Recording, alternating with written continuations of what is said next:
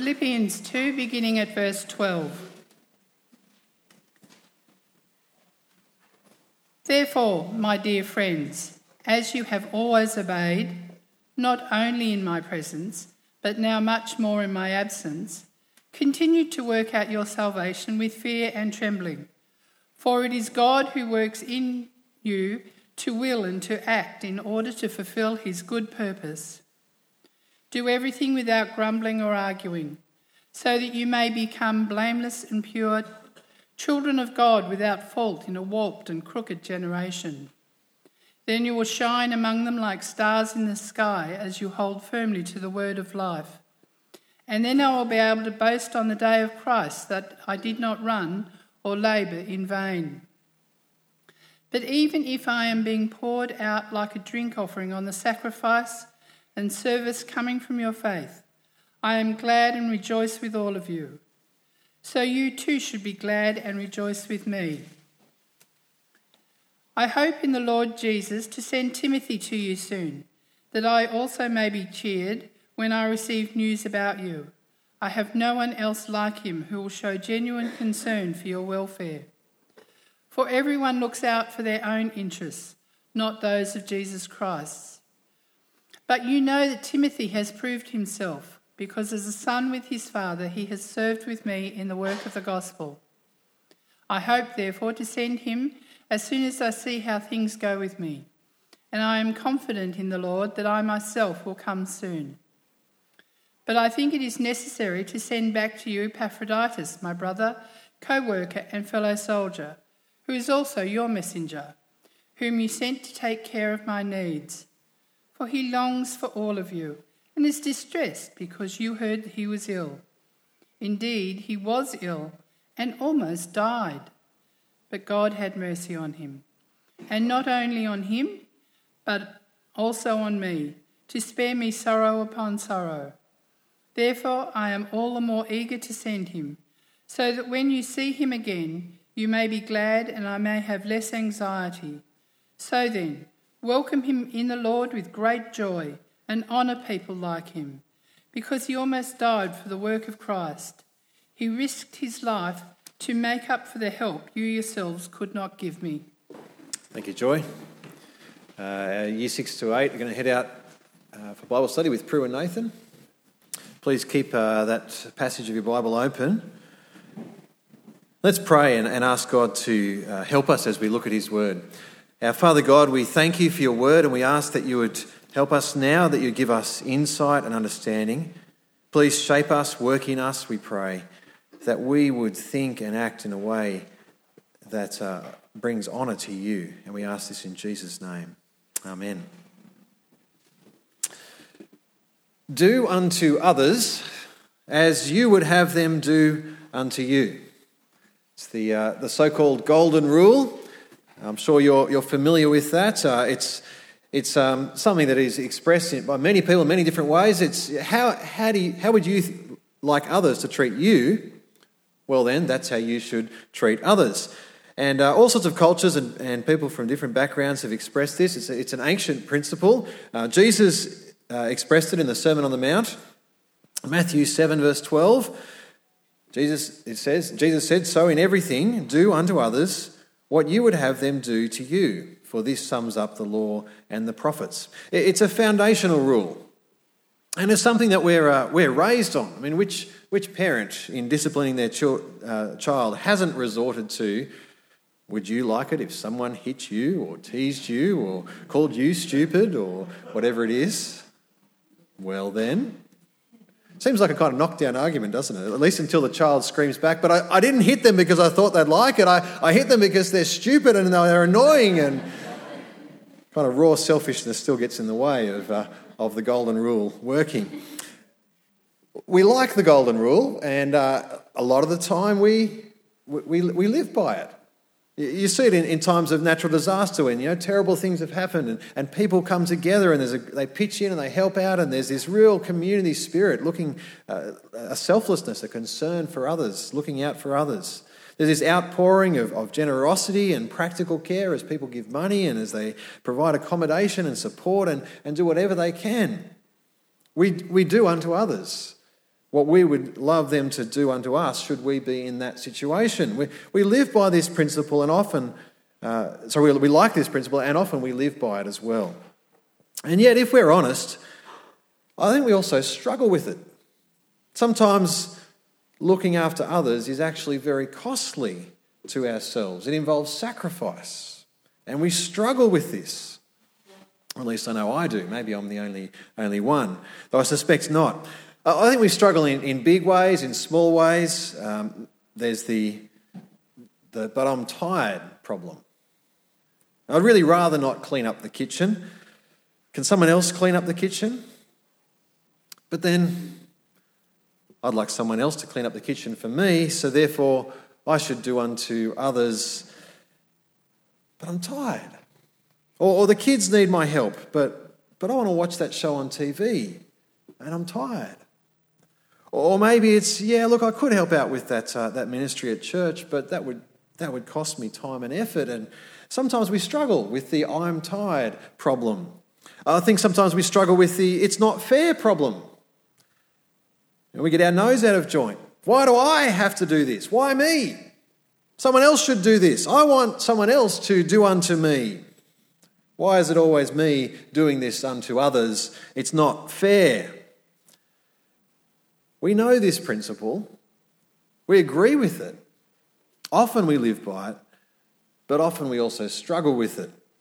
And friends, today I want to encourage you and, and perhaps challenge you with one verse in particular. The verse is Philippians 2 4. It's not actually in the passage we just read, but it really sort of sums up and, and, and it, it summarizes and expresses the passage that we read. Philippians 2 4 says that we should live not looking to your own interests, but each of you to the interests of others. This is similar to the golden rule. This verse may be quite familiar but it's radically powerful, it's profoundly radical. It's the, this is the radical call of the true Christian life. Uh, that is, if we're, we're, if we're going to allow God to drive this into our hearts and to reshape us by it, then this principle will, will actually radically and continually change our lives, indeed, change our church. And I want to encourage you and challenge you with this one verse this morning. Don't look to your own interests, but each of you to the interests of others. Now, the word there, interests, is actually kind of a filler word. In the original, it's, it's just open ended. It, it talks about not looking to your own things, but to the, the things of others. You could fill in the blank. Not looking to your own financial affairs, property, family, reputation, education, success, happiness. Don't, don't think about and dream about and strategize and pursue your own, pursue your own things, but look to the financial affairs, family, reputation, success, happiness of others. And why should we do this? Is it because we should, because we should, because we should, because that's the golden rule? No. The reason we should do this is because that's what Christ Jesus has done for us. And that's what Christ Jesus calls on us to do because we're following him. When I, when I don't want to give up my interests and time and effort and money for others, when I think in my heart of hearts, why should I? It's because Christ Jesus did that for me. And he calls on me to do that for others. I am to do it simply because I'm following him. See what the next verse says, verse 5. In your relationships with one another, have the same mindset as Christ Jesus. And then, as we saw last week, it goes on to explain how, how Christ, what did he do? Well, he gave up everything for us, even to the point of death. That's our example to follow. Jesus is the one that we should follow because he's the one that God has exalted above every name. Every knee one day will bow, every tongue confess that he is Lord. He, he is Lord. Therefore, well, we should follow him. And Paul knows this, and he then goes on to give three examples of people who, who get this and people who live this. The first example is himself, Paul, verse 17. He says, But even if I am being poured out like a drink offering on the sacrifice and service coming from your faith, I'm glad and rejoice with all of you. Paul, Paul is not looking to his own interests. He's being spent, he's suffering, he, he's sacri- being sacrificially poured out for their sake, for their benefit. That is, he's following Christ's example, which is why he can say, I'm glad and I rejoice with all of you. His sacrifice is for their benefit. Second example is Timothy. Verse 19 says, I hope in the Lord Jesus to send Timothy to you soon, that I also may be cheered when I receive news about you. I have no one else like him who will show genuine concern for your welfare, for everyone looks out for their own interests, not those of Jesus Christ. But you know that Timothy has proved himself because as a son with his father, he has served with me in the work of the gospel. Timothy exemplifies this mindset, this attitude. Now, when Paul says there, everyone looks out for their own interests, I, don't think it's kind of a slight against uh, Paul's other co workers. You know, they're a selfish mob, but at least Timothy, he's okay, you know. Uh, I think he's saying the norm, the norm is just that that, everyone looks out for their own interests, not those of Jesus. That's what happens. But in contrast to that, Timothy is a, he's a shining example of, of what it is to be different. He's not like the norm. He's, he's like a son serving alongside his father in the work of the gospel. He has the interest of Jesus at heart. He's focused not on his own interests, but on the interests of Jesus, which means that he shows a, a genuine interest, a, a concern for their welfare. So, Paul, Timothy, third example, is Epaphroditus. What a great name, Epaphroditus. If you're you know, looking for a baby name, there's, there's an idea. Paffy for short. Epaphroditus, he is the picture of other person centeredness. I mean, the Philippians sent him to help Paul. And then he got sick, and, but he pressed on in his work regardless. Uh, uh, verse 30 says, even though he nearly died as a result. But then what really distressed him was not that he nearly died. What distressed him was that the Philippians heard that he was ill and they're worried about him. And so he's really distressed that they're worrying for him. And he's a man who's not looking for his own, after his own interests, he's looking for the interests of others. And so Paul says, verse 29 So then, welcome him in the Lord with great joy and honour people like him because he almost died for the work of Christ. He risked his life to make up for the help you yourselves could not give me. So we're to be like Epaphroditus, like Timothy, like Paul, who are like Christ Jesus, our Saviour. Why should you look to the interests of others? Well, because that's what Christ did for you. And that's what he calls on you to do. And that's normal Christian living. That's what we're called to do. This is a principle to live by. We, we should look not, not look to our own interests, but each of us to the interests of others. Our mindset should be the same as that of Christ Jesus. So at home, when there's, when there's work to be done, when the kitchen's a mess. The dishwasher's full of dirty dishes, and the dishes are all piled up, and the house is a mess because there's stuff everywhere that people haven't put away. The washing needs to be done. The lawn needs to be mowed. This is all very hypothetical, by the way. You know, I've, I've heard that such houses, this sort of thing happens sometimes in people's houses. What does, what does a follower of Christ do at that point? Well, we focus on how we can help and serve others rather than how they can help and serve us. We look to their interests rather than our own. Or at work or at school or uni, when others need our help. It may cost us our time, our effort, maybe even our own success, our own advancement, our own progress. But as a follower of Christ Jesus, and because we're a follower of Christ Jesus, we look not to our own interests, but to the interests of others. You know, having the same mindset as Christ Jesus means we do crazy things, like give up our own TV viewing for the TV viewing of another. give up our desire for solitude for the sake of a spouse or friend who needs to talk. Or maybe give up our desire to talk for the sake of a spouse or a friend who needs some solitude. Or we, we crazy things like give up our nice, comfortable, well ordered life to, to get involved with the brokenness and, and mess of someone else's life who needs our help. Or give up a Sunday morning sleep in for the, to set up church for other people. Or give up a few hours each week to teach scripture to kids so they have a chance to learn about Jesus. Now, when we do all these things, uh, are we being a, a hero? No.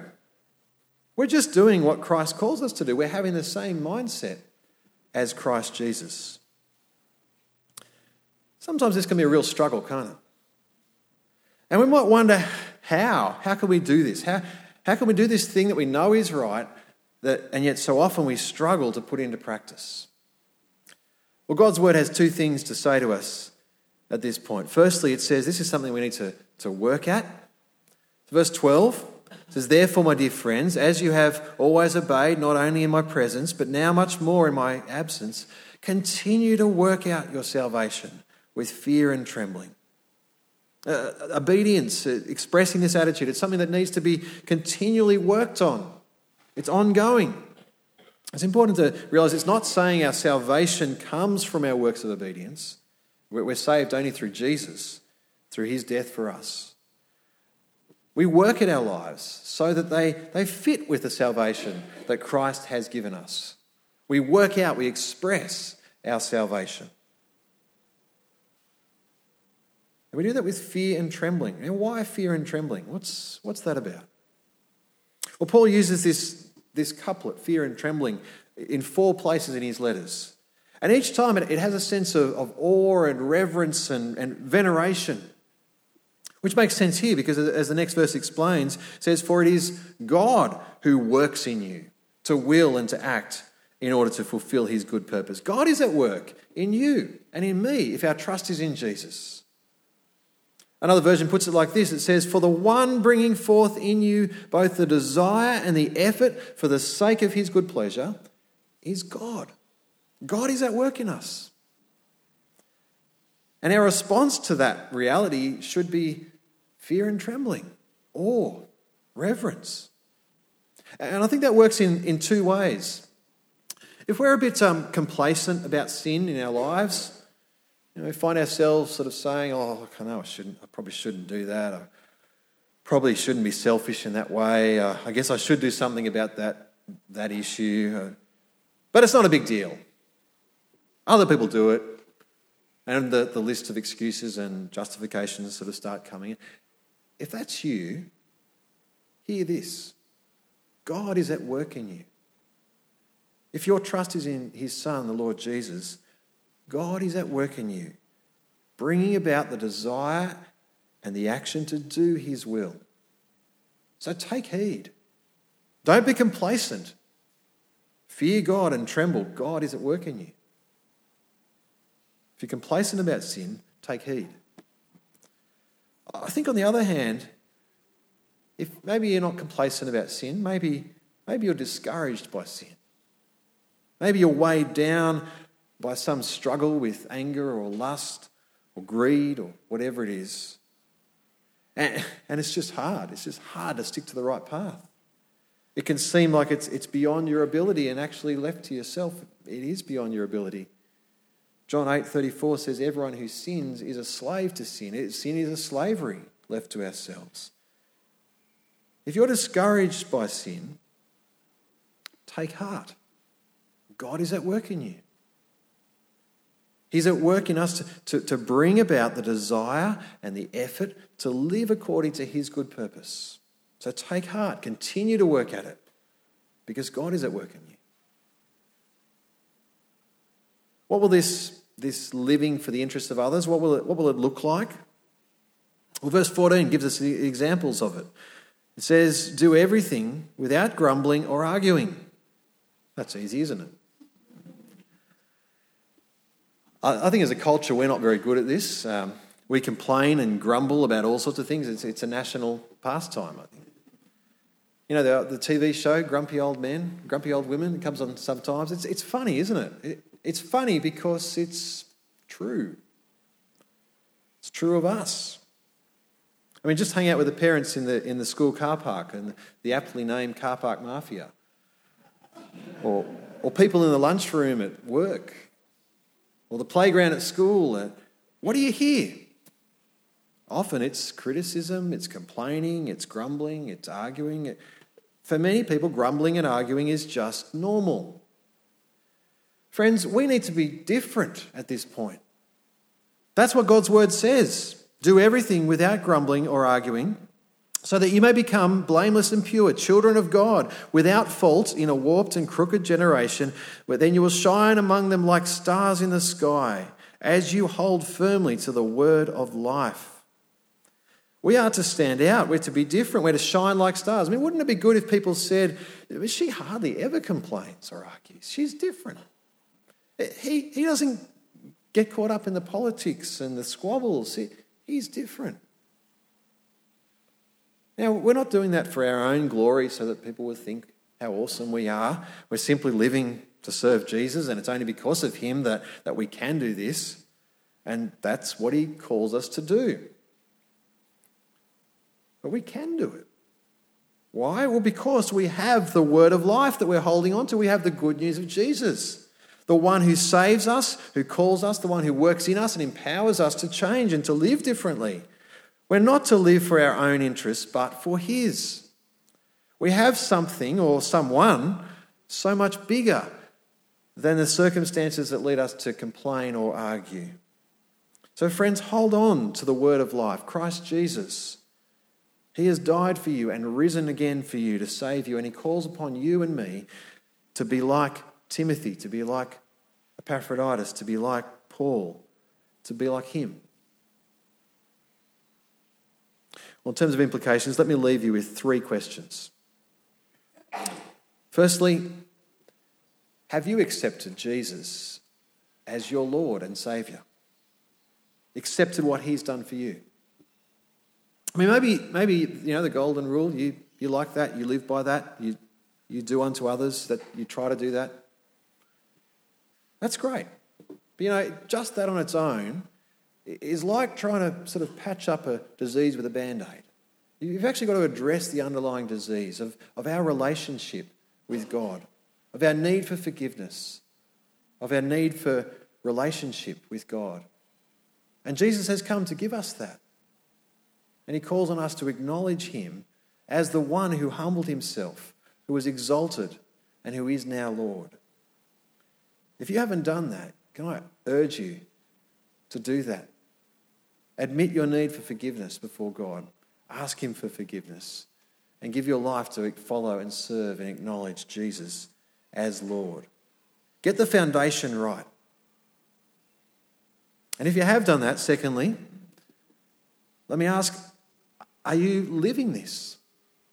Are you looking to the interests of others? We know it, we, we agree with it.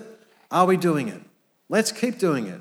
Let's continue to do it. As, as the Bible says, just as you have always obeyed, continue to work out your salvation. Is your life at home expressing this? How are things between you and your spouse if you're married? Or with your kids or your parents or your siblings? Are you living the same attitude as that of Christ Jesus, looking to the interests of others, not to your own interests? How about at work? Are you working out your salvation with fear and trembling, remembering that the God is at work in you? If you're complacent about sin, take heed. God is at work in you. If you're discouraged by sin, take heart. God is at work in you is complaining and arguing and grumbling, is that an issue that actually you need to address? You need to change? Are we living this? How can we continue to live this in response to the gospel? Thirdly, let me ask how will you look to the interests of others as a partner in the gospel? As I said before, we're, uh, we're calling this series in Philippians our partnership series because partnership's this theme, this thread that runs throughout the book Paul and, and the Philippians, they were partners in the gospel. And that expressed itself in, in different ways. We're partners in the gospel. And that'll express itself in, in different ways. Uh, at the conclusion of our series, we're going to have our Partnership Sunday and Gift Day. And we're looking to, uh, through that to increase our commitment to global mission, to partnering together with organisations like CMS, like Compassion, Moore College, AFES, BCA.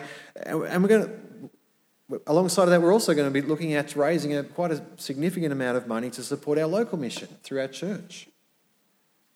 That's great. They're great things to do. And we'll hear more about that in the coming weeks. But you know, it's vital that we think about why.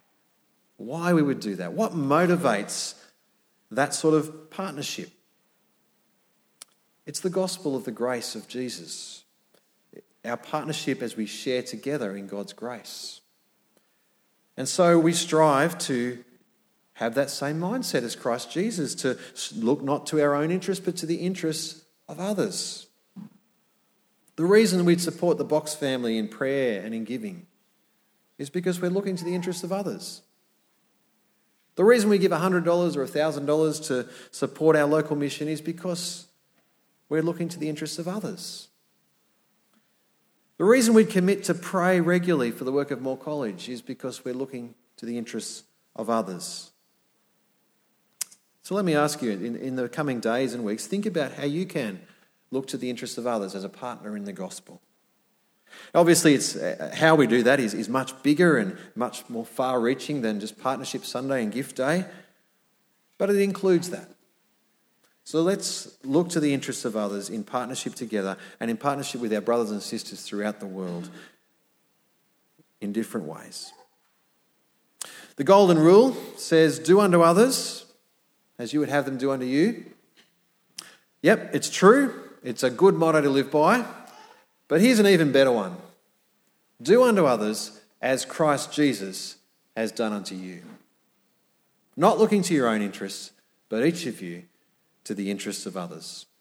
Each of you to the interests of Christ Jesus. Let's pray. Our Father God, we do thank you and praise you for your grace to us in the Lord Jesus. We thank you that while we were still your enemies, Christ died for us. Father, we thank you for that word of life.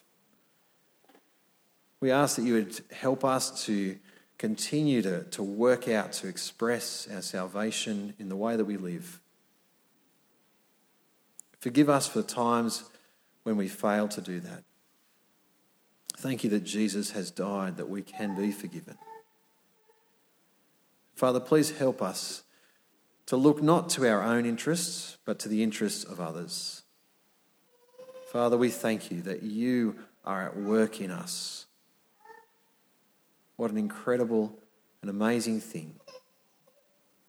Father, please continue to grow us, change us, continue that work to transform us. And help us to hold on to the word of life and to shine like stars, to point others to you that they may come to know and trust the Lord Jesus and to live for his praise and honour. And we ask this in his name. Amen.